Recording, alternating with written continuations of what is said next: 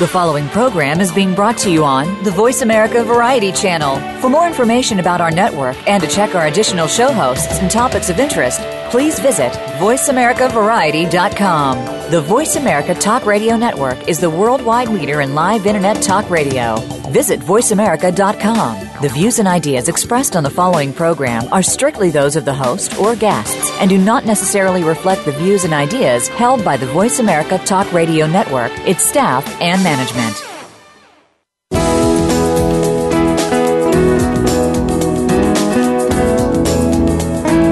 Welcome to Getting In, a college coach conversation hosted by Elizabeth Heaton. There are so many challenges involved in the college process, including choosing the right college, planning a payment strategy, creating a high school plan, and much more. The team of experts from College Coach are here to help you find some, if not all, of the answers you need. Now, here is your host, Elizabeth Heaton. Afternoon, everybody, and welcome to Getting In, a college coach conversation. I'm excited to have everyone here today. It is heating up in the college admissions world because decisions are going to be coming out um, really soon, actually, and if they haven't already, they should be arriving within the next probably week and a half to two weeks. Um, so, good luck to everybody who's waiting to hear from their uh, schools of choice. Um, a little bit later in the show, we're going to be talking about a recent New York Times article that came out about encouraging creativity in students. And my colleague, Kara Courtois, who's a teacher herself, is going to be joining me, and we're going to be talking a little bit more about the article, um, about encouraging creativity, and also thinking about how creativity might play a role in the college admissions process. Um, and we're also going to be answering your college finance questions you asked, and um, we have answers for you. Um, but before we get to all of that, I'm very excited to welcome another student to the show to talk about her college selection story. Um, and that student today is Noah Braun. Noah, welcome. Thank you. Thank you. So, um, what we've been talking to sort of series of students, and for our listeners, if this is the first time you're hearing about it, go to our archives because you'll find them there. But basically, we've been talking to students about how they came to end up at the school that they're at, and um, you're currently at the University of Southern California, and I understand from Becky, very happy there, and we're going to talk about that a little bit more. But um, I what we're really interested in is helping students and parents understand the process and how you come to ultimately select a school. And so, with that in mind, when you started your search for the right college for you, what were the things that you were mostly concerned with when you first started? Your primary criteria, I guess.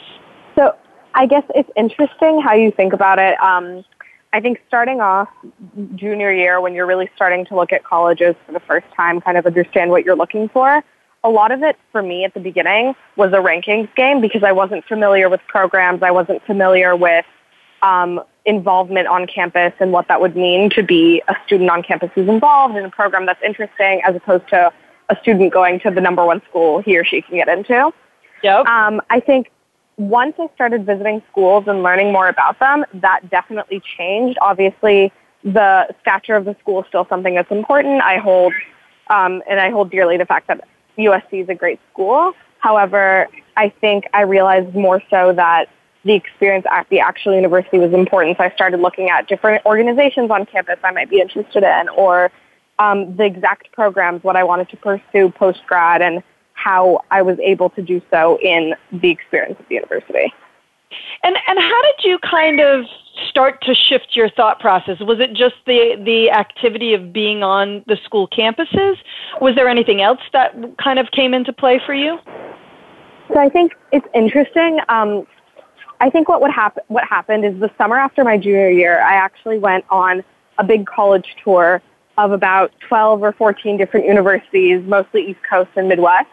Mm-hmm. And on that tour, I realized that all of these schools that were of very similar stature, all very great universities, I started having different opinions about just hearing the, the programs that I would be applying to, the different programs at play, the different organizations that student leaders or the campus tour guides were involved in. And I think having more of an awareness about what was going on on campus kind of caused me to realize that although one school may be ranked number six and the other one might be ranked number 12, you name it. Um, they're all very different, and you have to approach them a little bit differently. It's not just a numbers game.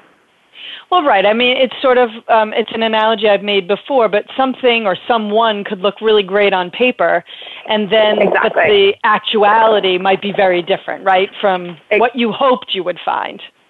Exactly, and I think that was the case. I'd visit these schools that I thought I would love just because they were ranked so high, and came to realize that it doesn't didn't really seem like the right fit for me.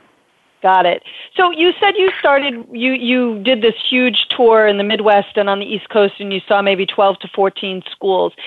It, would you say that a lot of those schools you were surprised that you didn't like or was it that you you didn't like the ones that you thought you were going to like the most? Did you end up having to go back and do more visits after that original big group of schools? So of the schools I toured, I would probably say that I actually only ended up applying to about half of them, plus a handful mm-hmm. of other universities across the country, um, mm-hmm. because I didn't actually get to tour any of the UCs. I didn't tour anything in the Bay Area, Southern California. So, of course, there were schools that were left out of that college tour. I think the college tour helped me not only put into perspective what it takes to get into some of these schools, but mm-hmm. also the reality that I wouldn't necessarily like like any top ranked school. Right, just because well, it was top ranked, right? Exactly, exactly. So, so in the end, you said you applied to maybe half of those and a handful of others. Would you say you applied to about ten schools, a few more, a few less? Um, I would say I, yeah, I applied to too many schools. If you ask me, my my big advice is don't apply to more schools than you need to. If mm-hmm. you know you have, if you have good safeties, you have good matches, you have good reaches, leave it at that. I applied to over 20 schools, I think. Oh, so, yes. A lot. That's a lot. Did that include way, all way, of way the UCs? Many. yes. It did include is, UCs. It did. Okay. So, I mean, that's a little something slightly different for our California listeners. Um, but, uh, yeah, I would say that's way too many. And I think it's always nice to hear from a student who says, yeah, it was way too many. Um, it was a lot. Did it make did did the number of schools you ultimately applied to make it difficult to make a decision in the end, or did the decisions that came back kind of help do that for you because you didn't get into as many as you applied? So the decisions that came back in the end, definitely I was left with let's say five or four options that were definitely feasible, ones that I was excited about, and then beyond that, there were also schools that I applied to just because I knew I wanted to get in somewhere. There's a lot of anxiety I think that surrounds the college acceptance, college rejection process. And I think a lot of it was just trying to get into a university and knowing that I was in somewhere to quell that anxiety, which is probably why I ended up applying to so many different schools. Got it. Got it. So, but yeah. like you say, if you have a good list with good safeties and some good matches, you got to feel confident in that list. And what I do see students sometimes doing is panicking a little bit at the end there, saying, "Oh my goodness, exactly what you're saying. What if I don't get in? I'm going to throw exactly. these five more schools on, and you don't need to do that. Good point. Completely All right, so, so then, what you had your five or six that you really liked that you could see yourself attending. How did you go about narrowing that? I know in the end it came down to two schools, but how did you get from the five or six to the two? Okay, so I think once it was the five or six, I'd kind of narrowed it down to the ones that I was most excited about. I think the big consideration for me were narrowing down the two or three or a handful of values or different elements of a university that I think are really important to me and seeing how those um, come up in these different schools. So maybe USC differed from Carnegie Mellon in terms of student engagement or in terms of campus culture. Um, and kind of being able to talk about universities not in terms of ranking, not in terms of would I be a public policy major here or a public policy major there, rather in terms of more detailed um, elements, I think probably helps me to break it down a little bit. Got it. And did you revisit any of those schools or did you kind of just remember what you saw the first time you were on campus? So I actually only ended up visiting USC, and that was the one that I had actually never visited in the past. Mm, okay. Um, yeah, I had never visited in the past. I came for one of those admit weekends a lot of universities hold once acceptances are sent out. Mm-hmm. And I really loved it. I did wrestle with the idea a lot after that. So I don't know. I think it's interesting. Maybe it played a role, maybe it didn't play a role, but I definitely saw something at this school that I hadn't seen at other schools. Got it. Right. So it's it's we can't say for sure unless you had visited both of your final choice schools that that last visit at USC didn't maybe give USC the advantage. But to your point, yeah. there was something there that really stood out to you. So it did exactly. come down for you to USC and Carnegie Mellon. And how difficult a choice was that for you? That was a hard decision. Um, it was it was hard because I think my parents and my sister and a lot of people I asked to weigh in because it, I was really struggling with making the decision and it was coming down to May 1st, which I believe is the, the day you mm-hmm. have to submit your final decision for most universities. Yep. And I was really struggling to, to figure it out because I knew there were a lot of advantages to both universities um, and a lot of disadvantages to both universities. And I think part of it was that my parents were really heavily leaning towards Carnegie Mellon um, which is what made it the hardest, was kind of dissenting their opinion yep. and feeling comfortable enough to do so. And that's not to say that students shouldn't listen to their parents. I think a lot of the points they brought up were valid and were things that I hadn't considered in the past. I do ultimately think I made the right decision in terms of the university I attended, but sometimes you just need to follow your gut. right, exactly. And it is a hard thing because a lot of people will have opinions sometimes because you ask them for their opinions, which it sounds like in your case you were doing because you were wrestling with it. And then a lot of times people will have opinions whether you ask them for the opinion or not. and sometimes exactly. you don't actually want it and they're going to weigh in. Um, and, and I, you know, I don't want to, you know, spend too, I, I have a few more questions I want to ask you, but I am curious at the end you you just you said you went with your gut did you was that enough for your parents or did you kind of have to lay out more reason than just I don't know it feels right to me. So I don't know it feels right to me was the initial thought that caused yep. me to decide. Um, in terms of the rationale, there was no chance that was going to be enough to convince my parents, and that's not to say they wouldn't have barred me from attending USC, but I think I wanted them as their daughter. I wanted them to feel comfortable with where I was going to, especially because they're making a financial decision yep. as well. Mm-hmm. Um, so I think part of it was knowing that they would let me make the decision I wanted to make and they have that respect for me, but also having the respect for them that I need to, I need them to know that I'm making a decision that's informed, not just based off of, oh, like it just felt right. Right. Exactly. Um, so, what do you use as uh, as your kind of ammunition for why it felt right for you? So I looked at the different programs that I was admitted to. Um, I was admitted into uh, International Relations Global Business at USC, which is a dual degree between the IR school and the business school. Mm-hmm. Um, I actually ended up transferring directly into the business school after my first year, but at the time I thought I was going to be pursuing something oriented in the international relations public policy sphere. At Carnegie Mellon, I had gotten to a similar program. I think it was public policy. And looking at the combination of business and international relations, this is a really strong program here at USC for that and that was a major selling point. It has a lot of, um, I guess, I don't know, prominence um, in the industry and the in the field of international relations, and so that was definitely a selling point for that. Beyond that, I think it was campus engagement and the campus culture. Um, my sister went to Car- um, not to Carnegie Mellon, to Chicago, mm-hmm. and it's one of those really rigorous schools, and a lot of people enjoy that. She loved it there. Um, I think Carnegie Mellon it gives off a similar culture as U Chicago mm-hmm. does. And I just remembered them telling me about a year or two before how it's important to go to a good school, but you want to make sure you're going somewhere where you can be happy on a day to day. You're not constantly being inundated with assignments and all this stress. Um, and of course, there are stressful days here. There's a lot of assignments and work that I need to do, but it's just a different environment. Yeah, I would say I, I think the campus culture are very different, and that's not a knock against either campus culture. They're just different places, right? And one person will love one and not like another, and then vice versa. So it um, takes a different student, exactly. Exactly. So uh, we've kind of already tipped our hand, but um, how happy are you there? Does it measure up to what you thought it was going to be? It's interesting that you changed your mind because that happens very frequently. Um, right. But you know, now that you're there, are you are you happy with the choice? I'm really happy with the choice. Um, I think there's this acclimation period that most college freshmen go through. Um, it seems to be the case across the board with all my friends who went to different universities, different locations throughout the country. So I don't think it's unique to USC or the West Coast or Southern California. But I think being a freshman at college is hard.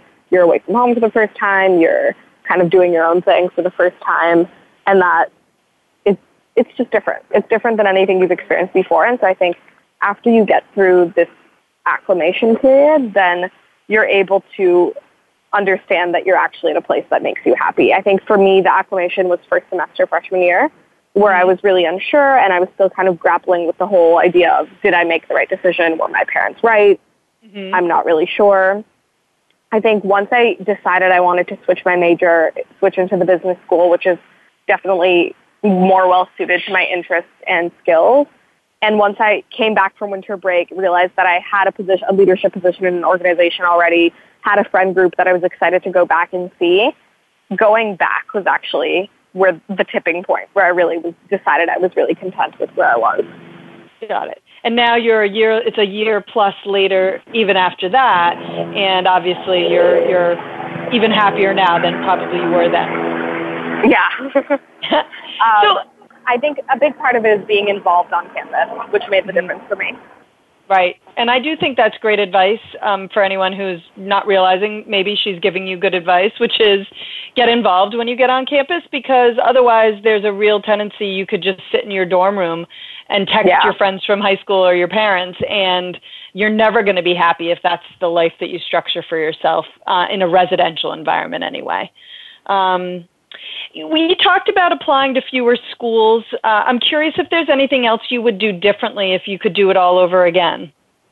Yeah, um, I think applying to fewer schools and maybe taking more time to think about the actual layout of the programs, the general education requirements, what it means to actually be a student there. I think that's actually lost on a lot of students when they're applying.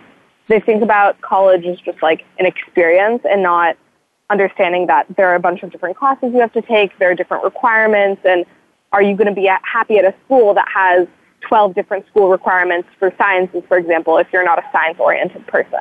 Mm-hmm. Um, I think looking into the intricacies of what it means to actually be a student there, um, how the classes are structured, how the campus is structured, is this a safe neighborhood? Do you live on campus sophomore year? Um, I love the fact that sophomore year most students move off into apartments in the mm-hmm. area. I think it gives you this great sense of independence, and I had no idea about that dynamic until I actually got in and was maybe a semester in and was kind of looking at where I was going to be living the following year. Got it. Yeah, and so that ended up being a great thing for you, but someone else might have not liked that idea and, exactly. and you know not realized it. And I think I think that's great advice for every student out there is to dig a little deeper. I do think that a lot of students never get past the name or the reputation of a school. Um, they they think they do. They try to, but they they don't. And and you know it's a tricky thing. Um, especially if you're not really sure what you yourself are looking for. I think it sounds like you had the benefit of having a few areas of interest that you really thought were for you. Um, not all students have that, but that doesn't mean that students who don't have that can't dig a little bit more deeply. Um, right. Noah, thank you so much for joining us today. I really appreciate it. I'm sure it's a glorious day in Southern California, and um, you probably have a class to get to. So I do appreciate your time today. Yeah, of course. It was great talking to you. All right, great. Um, all right, we're going to be answering your college finance questions after the break, so don't go away.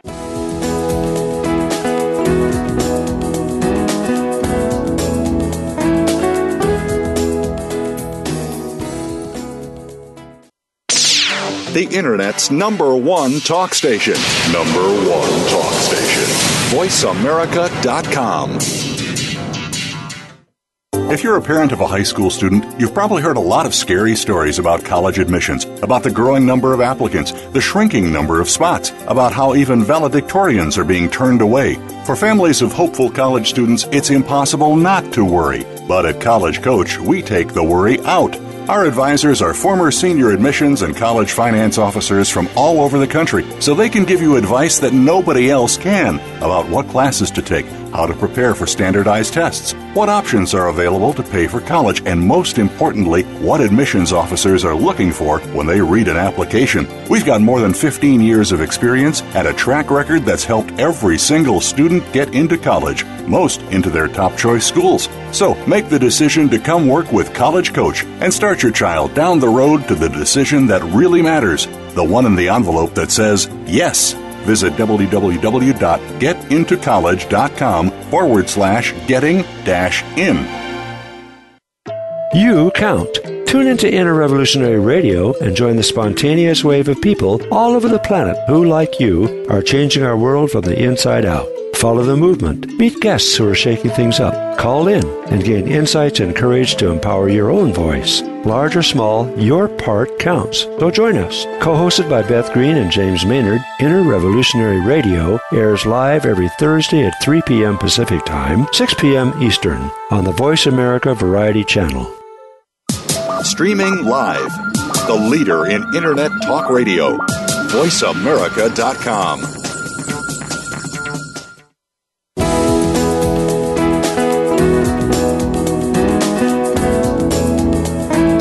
are listening to Getting In, a college coach conversation.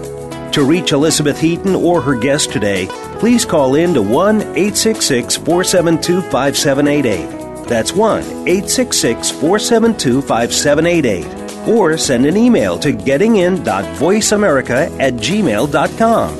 Now, back to the show. Welcome back, everybody. Uh, you may be aware, but uh, or you may not, but every month we've been taking listener questions. Um, we do a segment where we answer listener questions on college admissions, and we also do a segment where we answer your questions on college finance. Uh, and if you're interested in, if you have a question, I guess more importantly, email it to us. Gettingin.voiceamerica at gmail.com is our email address, and so you can send all of your questions to that email address. Um, but today I'm excited to welcome my colleague, Tara, Tara Piantanita Kelly, uh, who's a former uh, financial aid officer at a number of places, including Menlo College and the Rochester Institute of Technology. Um, and she's going to answer those questions because, as I've said before, I know enough to be dangerous, but not at all enough to be helpful on the college finance side. So, welcome, Tara. Great, thank you. Nice to be here. Oh, yeah, well, we're excited. Like I said, my listeners would much rather hear from uh, you than from me on these questions. Uh, so I'm going to jump right in here. Um, the first one is uh, we recently submitted the FAFSA since most of our schools had a March 1 deadline. Is there anything else for us to do? Well, there's always something for you to do at this time of year, I would say. Um, I, it's, it's not a bad idea to check to see if any of the schools that your student has applied to, if they require anything other than the FAFSA to apply for aid. Uh, if they, some will require, you know, maybe W-2 forms or an institutional financial aid application. So um, I would kind of recommend going to the financial aid section of all of the college's websites and then uh, look at the application instructions and, and just make sure you've done everything that uh, you need to do in order for them to put a financial aid award together. And then another thing that you can be doing right now is to be getting prepared for when those award letters start coming in. So um, what you might want to do is set up a spreadsheet with all of the colleges that your student has received acceptances from, and then list each school's direct costs, things like tuition fees and on-campus room and board. And then as the award letters start to come in, you can enter the, the free money amount, uh, the grants and scholarships from each school onto the spreadsheet. And then when you subtract the, the free money from the direct cost, you get what you what we call the net price for each mm-hmm. school. So that will really give you a good way to really compare apples to apples of actual costs uh, for each school um, by the time you need to make your decisions. Got it. And actually, for anyone who's interested in hearing a little bit more about that, we actually just last week did a whole segment on comparing financial aid awards, so you might want to go to the archives uh, and take a listen to that. All right, next question. Uh, it's looking like we have a pretty substantial gap to cover for my daughter. What loans are available for college, and should I be applying for them now? Oh, good question. Um, gaps, unfortunately, are pretty common. And, but the good news is often they can be filled with loans, or at least portions of them can be filled with loans if need be. So, uh, uh do you remember the old guaranteed student loan back, I don't know, 30 years ago? Well, it's it's still around. It's changed a bit and it has a new name. It's now called the Federal Direct Loan. But students can still borrow uh, on it. They can borrow a certain amount each year so in their own name with no credit requirements at all. So freshman students can borrow $5,500. Sophomore students can borrow $6,500 and juniors and seniors can borrow $7,500. But if there's still more of a gap that's left over, uh, students can either borrow private educational loans, but remember they'll, they will need a credit-worthy cosigner. That usually falls on mom and dad.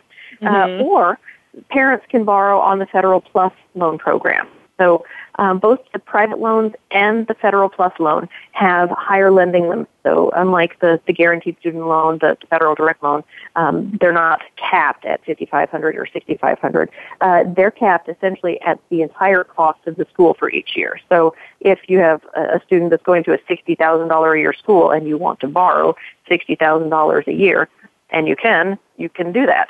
so not that Got we're it. recommending that, but just so you know, um, that there are, I do want to mention that there's some credit components associated with both the private loans and the plus loan, the federal plus loan. So um, when if a parent wants a federal plus loan, uh, the parent's credit score uh, credit is pulled and they look at things, they don't look at debt to income ratio or FICO scores, but they do look for something called adverse credit history, and that's uh, usually any 90 day late pays, bankruptcies, or foreclosures in the last five years. Um, but other than that, parents can borrow what they need. As to when to do it, uh, most financial aid awards are going to include uh, the federal direct loan and also the federal plus loan on them.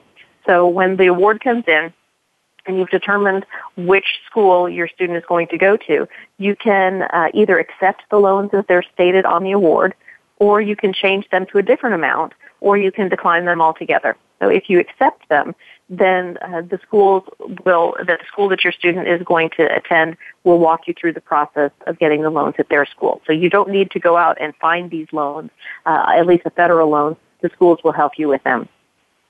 Got it. Okay. So if you need to get a private loan, that you're going to do on your own, but you might want to wait until you find out what your packages are before you do that. Um, yes, exactly. Yeah. Okay, got it. Um, all right. So another question comes from a family who says we received an award letter from a school, and it says to sign and return within two weeks. Do we risk the financial aid offered if we wait until May 1 to deposit and accept the offer? Well, I can say I worked at a, a lot of financial aid offices, and in general, they they put something on the award letter that says, you know, please return within two weeks. That's that's very common. Um, however, uh, for incoming students, if you want to wait until that May first, um, you know, deposit date, if you call mm-hmm. call the school and ask them, they specifically, you know, it says to turn it in within two weeks, but we'd like to wait until May first um, you know, is that a problem? Usually schools will hold your award and wait for your decision if you ask them to. Right. I mean, because in general, on the admissions side, we have a common reply date of May 1st. Um, some colleges have already notified students of their decisions. And we definitely see this on the admission side where there is a, you know, maybe a push from the school. Oh, you have to deposit and sign up or you might not get housing or um, something like that. It's not ideal. Uh, and I think your advice is really great, and I would extend it to just about anything related to this, which is when in doubt, call the school. Don't panic yes. and send it in, and you know maybe even pay for a, a non-refundable deposit. And you, you're not sure your child's going to go there. You you you do you are supposed to get until May one. So at least make the call. I suppose it's possible a school might tell you, really sorry, but if in order to guarantee this, we need something from you indicating that you're attending. But I would say more often than not, they're going to give you that time. Um, Absolutely. I, I, can tell you that of, of the schools that I've worked at, we we never hold back an offer if it didn't come in within that two weeks. So right. even if so, they didn't reach out to us.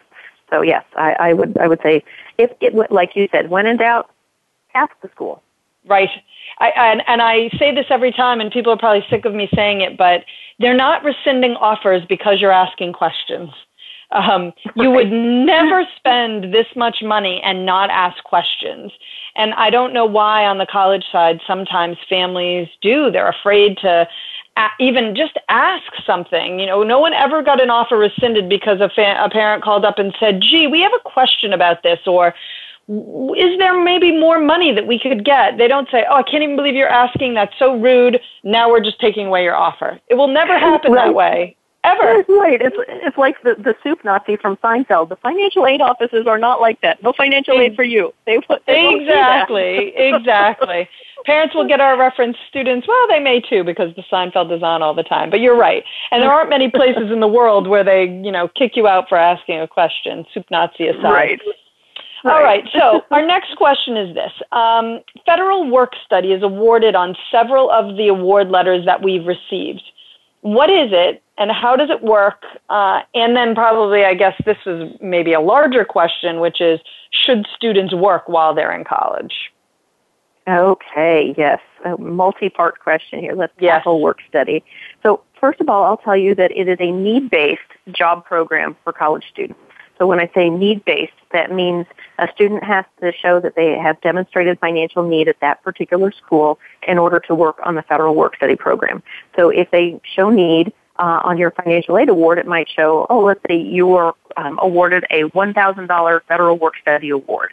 And that's great. It doesn't mean they're going to give you $1,000. It means you can work on campus uh, in the federal work study job and earn up to $1,000 in that job during that school year. That's what it means. Uh, students have to apply for these jobs and then receive them and actually work them in order to receive this this money. They earn paychecks. It's just like a regular job. They get you know taxes taken out. It's it's a regular job. Right. Um, so uh, it, they can they can work. Sometimes, it's oftentimes these positions are on campus. Uh, sometimes they're even off campus, but they're still federal work study jobs. So um, if uh, they don't apply for a job or if they don't receive a job, then they don't earn the money. It just goes away. So the question is, should they work while in school? And that is that is a, a really good question. I, I can say I worked through school. I have a daughter who is a senior in college, and she has worked through school. Um, but that doesn't necessarily mean it's the right decision for everyone. Um, I've had lots of families say, uh, you know, sitting across the desk from me in the financial aid office, and they say, you know, thank you for the financial aid, uh, thank you for the federal work study award. However, for his freshman year, we really want him to concentrate on his studies and just get acclimated to college. So we're not going to have him work his freshman year, but we would like for him perhaps to work starting in his sophomore year. Completely reasonable and a completely, you know, good conversation to have uh, with with the family. Yes, and I mean, I'm I'm with you. I worked when I was in college. My husband worked when he was in college. Uh, my stepson, who is currently enrolled in college, is working. Uh, I do think it's probably important to point out that work study jobs are typically not, you know, it's, I mean, my, I had a work study position and I think I worked 10 hours a week. It certainly wasn't right, right. anything, you know, overwhelming. Um, and then I guess my other thing is just because you get fed- a federal work study position does not mean that you must take a federal work study job, right? You could do something else if you wanted to to earn oh, money. Absolutely. Absolutely, yes. My my my daughter is is uh, working, but she's not in a federal work study position. She's in a, just a regular job position. So yes, right. absolutely. Um, and then another thing to keep in mind is if you decide not to uh, take the work study uh, offer, you can decline it. Um, but they're probably not going to fill that thousand dollars or whatever whatever the original award is. They're probably not going to fill it in with free money. Just so you know. Um, Did they? You might. Uh, yep. Sorry. sorry. No, I was going to say I, I, w- I was going to interrupt you. So you say what you're going to say, and then I'll ask my question. You may be answering oh. it here. oh, okay. Uh, in, in, some cases, actually, a family I talked to earlier today, uh, their loan money had been decreased because their work study award was so high that the student had not been able to find a job that she liked on campus. So she said, "Can we decline? It was a four thousand dollar work study. Can we decline Ooh. our four thousand dollar work study and increase our subsidized loan?" And they hadn't maxed out their subsidized loan, so I said, "Yes, absolutely, you can do that." Got it. And well, what I was going to say or ask was, and now I might forget what I was going to ask you. Ooh.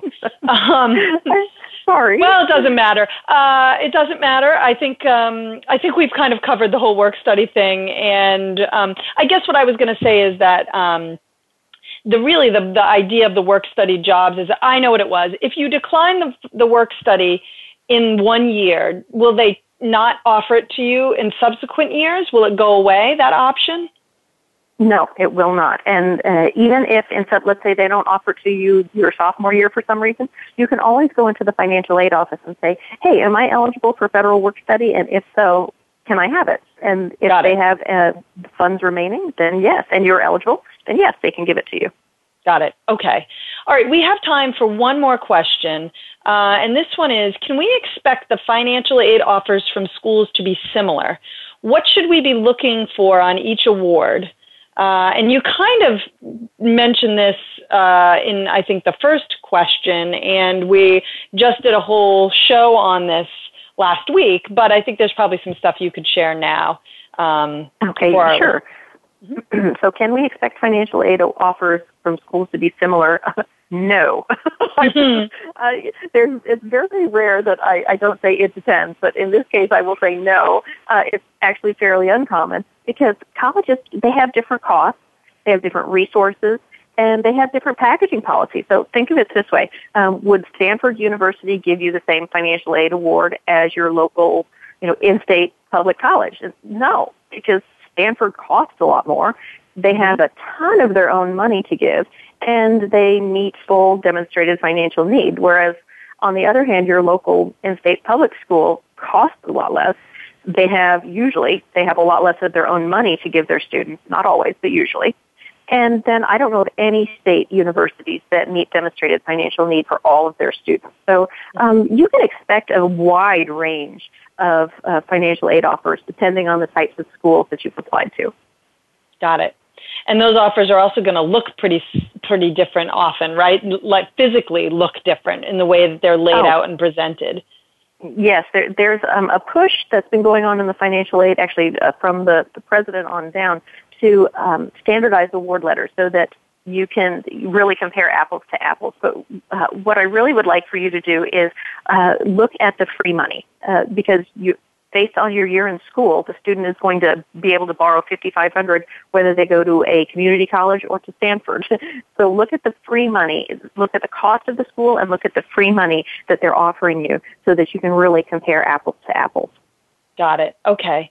So um, we did get a few questions that um, I think will take too long to answer, but really related to um, can you ask for more money if we get more money from one school than another? And um, that uh, another from someone who's uh, the the husband just found out that he might lose his job this summer, and you know, kind of what the whether or not that can be taken into consideration. And so next week we're going to be doing the first in a two part series on asking for more money. Uh, we're going to do financial. Yeah, it should be really good. Um, so next week we're going to do financial aid appeals, and the week after that we're going to do scholarship negotiations. So um, Tara's going to get out of having to try and answer these in the one 30 seconds we have left. Uh, and I would just encourage our listeners to go um, to our archive for the show from last week and to tune in in the next two weeks. And then also, um, Alex Bickford, who's a colleague of both Tara and mine, uh, just wrote a really great bo- blog about, and I have the title here, Five Tips for Increasing Your Financial Aid Offer. Um, so if you're interested in taking a look at that blog, you can either just Google Five Tips for Increasing Your Financial Aid Offer, or you can go to our blog, which is at getintocollege.com forward slash blog, and you'll see it there. It's the very first one. Tara, thank you so much for joining us today. Really appreciate it. Oh, it was my pleasure anytime. Great. Uh, and all right, to our listeners, don't go away. Uh, next segment, we're going to be talking about encouraging creativity in your child. Um, so stick around.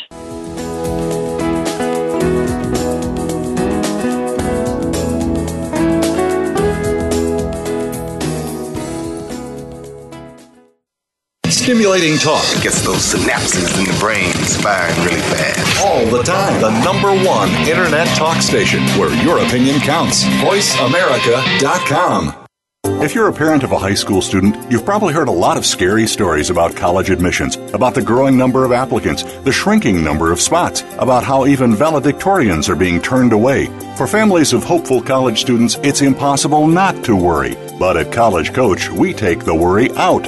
Our advisors are former senior admissions and college finance officers from all over the country, so they can give you advice that nobody else can about what classes to take, how to prepare for standardized tests, what options are available to pay for college, and most importantly, what admissions officers are looking for when they read an application. We've got more than 15 years of experience and a track record that's helped every single student get into college, most into their top choice schools. So make the decision to come work with College Coach and start your child down the road to the decision that really matters, the one in the envelope that says yes.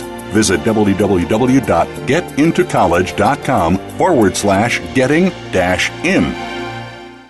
Have you found the beauty inside of you? Join Bonnie Bonadeo each week for Beauty Inside and Out. We'll explain how beauty plays a part in everybody's lives. Our guests are makeup artists, hairdressers, and doctors. But we'll also feature holistic and wellness specialists and spiritual advisors. You can find that beauty inside and express it to its fullest on the outside.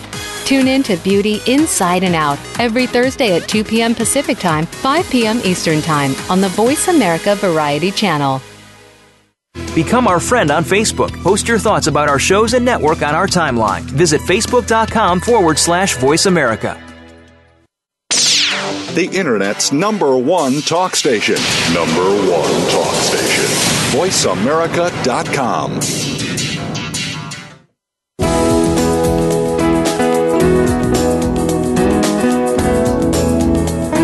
You are listening to Getting In, a college coach conversation. To reach Elizabeth Heaton or her guest today, please call in to 1 866 472 5788. That's 1 866 472 5788. Or send an email to gettingin.voiceamerica at gmail.com. Now, back to the show. Hi, everybody, and welcome back. Um, excited to welcome my colleague, Kara Courtois, who's been on the show a number of times before. And she's a former teacher and also a former Barnard admissions officer. Um, and she's here to talk through a New York Times article that appeared back in January. And thanks for joining me today, Kara. Oh, thanks for having me, Beth. Absolutely. So, way back at the very end of January, there was an article published uh, in the New York Times Sunday Review. It was actually an op ed by Adam Grant, and it was uh, all about how to raise a creative child. And it certainly went around the kind of admissions world. Some counselors shared it on uh, the Facebook counseling page, and we were talking about it internally, and um, kind of were thinking that it might be interesting to talk about it on air for our listeners. So um, thanks for joining and, and um, offering. I think you have a really amazing perspective because A, you have three young children, um, and B, in addition to working with students uh, going through the college admissions process, you also used to teach them and mm-hmm. uh, in the classroom. So I guess um, maybe tell us a little bit more about what the article was kind of all about, just in general, for anyone who didn't get a chance to read it. Yeah, I mean, I think there's a bunch of takeaways, and it's it's there. It's a very quick read. You know, for anybody who wants to potentially um, look it up, you can just look in how to raise a creative child. But um, I think one of the major takeaways that I saw from it was really about how encouraging we or parents in general um, for us to kind of step back and you know reminder yet again I think sometimes at all ages that it's okay for our kids to fail or it's okay for our kids to figure things out on their own and really trying to foster that. And even citing some research um, about you know families where maybe a little less structure might go a long way with regard to creativity that you can't really I always say that you you can't like if someone compliments my daughter for being creative artistic because she is quite often I would say, well, I had nothing to do with that, and that's 100% true. Other than I would say, you know, just providing some free play and time. So that, I think that's one of the biggest takeaways um, from the article that you can't micromanage creativity and you can't really buy it. you know, you can't yep. always um, sign them up for every single class and that's going to make a creative soul. Exactly. And I do think that some people come by creativity fairly naturally, and then yes. some people, you know, are not particularly creative, and you can give them all the free time in the world. They may develop a little bit more, but they may never be creative people generally. But um, mm-hmm. what was interesting to me about the article was that the first half of the article sort of really delved into um, people, students, children who are kind of prodigies who do extraordinary things at a young age, but how frequently that does not necessarily lead to extraordinary things in adulthood. Um, right. I, you know, I do think there it's sort of, sort of debatable that that's a requirement.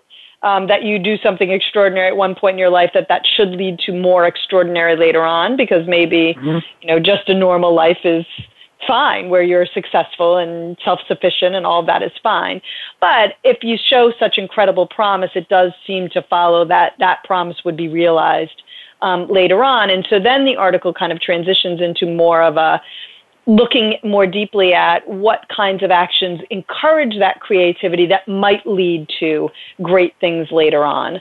Um, so, what are, uh, you know, I, I know that you and I were talking, and one of the things you mentioned was um, about um, the highly structured home, and and we were kind of just talking about that, and um, you know some things from the article that made you think that less structure would be would be better than more structure.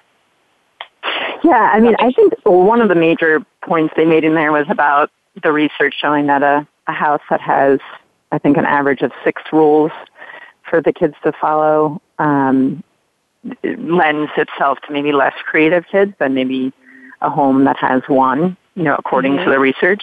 And I think if you lived and died by what this article said, then you might, you know, a lot of families might just throw it out immediately, you know, if they are in a more structured home. But I always say, I, I, for everything I read in life, it's always, you know, take what you like, you know, and leave the rest. Mm-hmm. And I like a moderation of that. But I think figuring out what works for you and keeping in mind that sometimes um, I don't think it's about bedtime. Like for me, I, I love the structure of bedtime.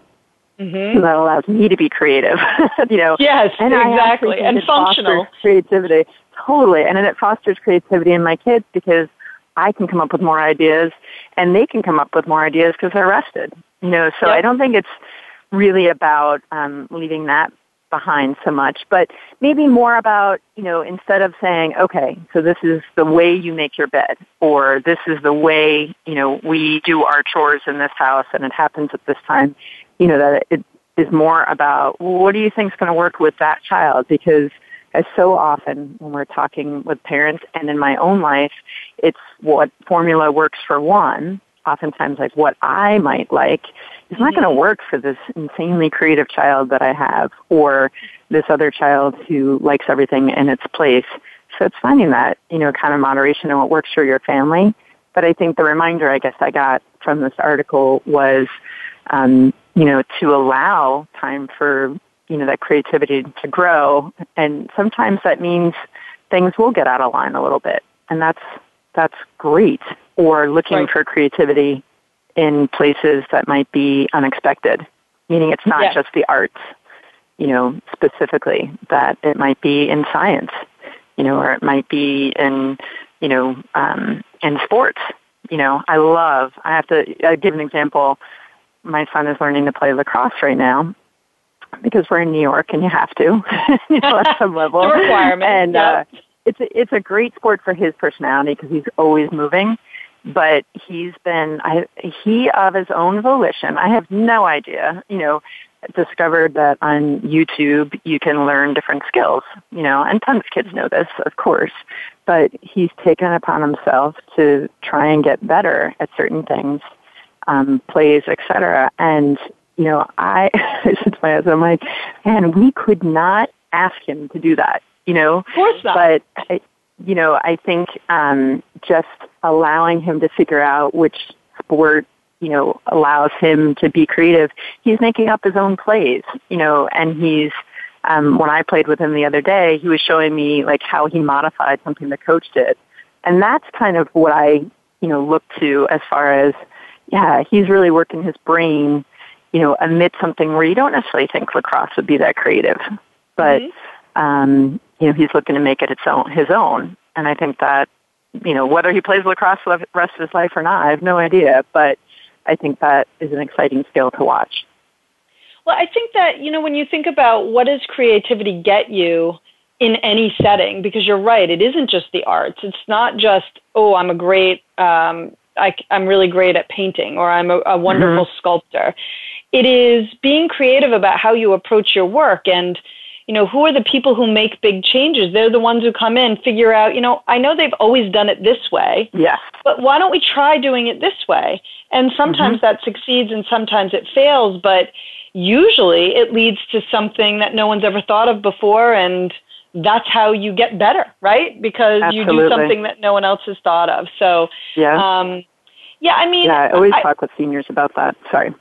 No, no, it, but it's right. Um, and and I think that that's that is the importance. I have a super unbelievably like ultra creative child and I would not describe myself that way. And I find it really challenging because mm-hmm he always wants to do something. He never does something the same way twice, and that's why mm-hmm. organized sports have proved to be not great for him. But he mm-hmm. loves skiing right. Because he can go down the mountain whatever way he wants, so long yeah, as he's upright awesome. and not hurting people. Right? Yep. Yep. Yep. So. But that's the key, you know, and so often, you know, I find that we're talking about parenting. I don't you know, with parents and people like ourselves, and but tying in the education piece to it is, mm-hmm. you know, is partly about meet our kids where they are, and then when it comes to you know sort of our world and admissions and all of that stuff, you know, I regularly see the tie when parents say, you know, how does my child get admitted to the most selective school? You know, mm-hmm. and I say, well, there isn't a formula. You know, we always talk about that on our team, but yep. it's really figuring out where's your child's joy, where's their happiness, and how do they get down the mountain in their own way? You know, mm-hmm. as opposed to always, you know, maybe not following the, the flags on the slalom course or whatever, you know.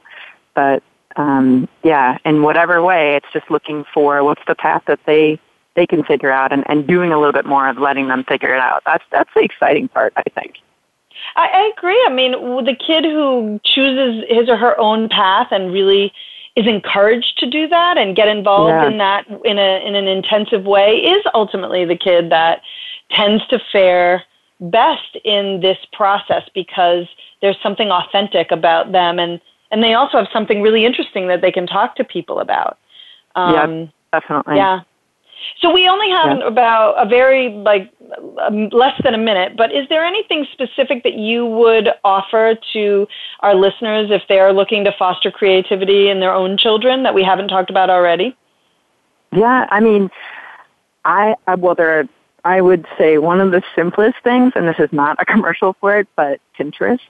Um, which is a website that completely overwhelms me because it's a rabbit trail. You know, you just oh, yeah. hole, you know. Yep. But a good example that um, my eight-year-old son is obsessed with Legos, has been for at least four years, and has now now in the eight, nine, ten-year-old range. You know, they really sell those packaged um, Star Wars and mm-hmm. whatever, where you can only make the set. You know, basically once. You know, and then it's yep. built, and then what do you do? Just stare at it. Mm-hmm. And I always, you know, I'm fighting against that. Of okay, yes, we could do that every, you know, once in a while for a special occasion if that's, you know, ultimately what you want. But I went to Pinterest one day with him and said, let's look for some ideas for the 10,000 Legos that are strewn, you know, in these boxes in our house that you could do to get creative with. And just got some, conjured up some ideas so that then he could fly on his own you know, so yep. that sometimes you don't have to come up with it, you know, as the parent. I didn't even have Legos growing up, so, you know, it wasn't like, oh yeah, let's recreate, you know, some things that I had remembered.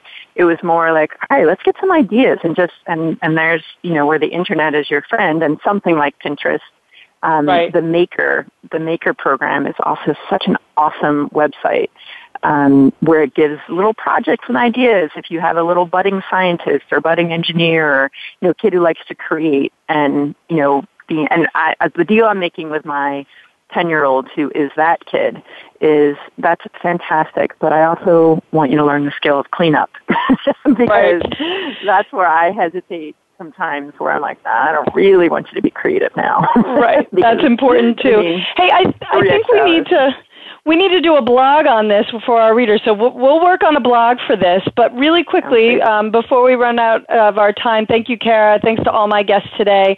Um, we next week we're going to be talking about how to appeal a financial aid award to get more money. We're also going to be talking about this new Turning the Tide report that came out from Harvard and what that means for students. Um, we're going to hear from another student, one who's currently at Brown, about um, his or her college selection story. I don't know if it's a boy or a girl, so we'll find out. Um, and we're here every Thursday, 4 p.m. Eastern, 1 p.m. Pacific.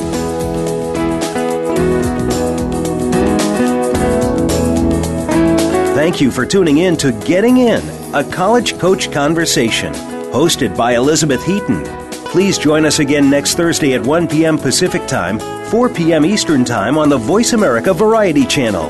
Have a good week.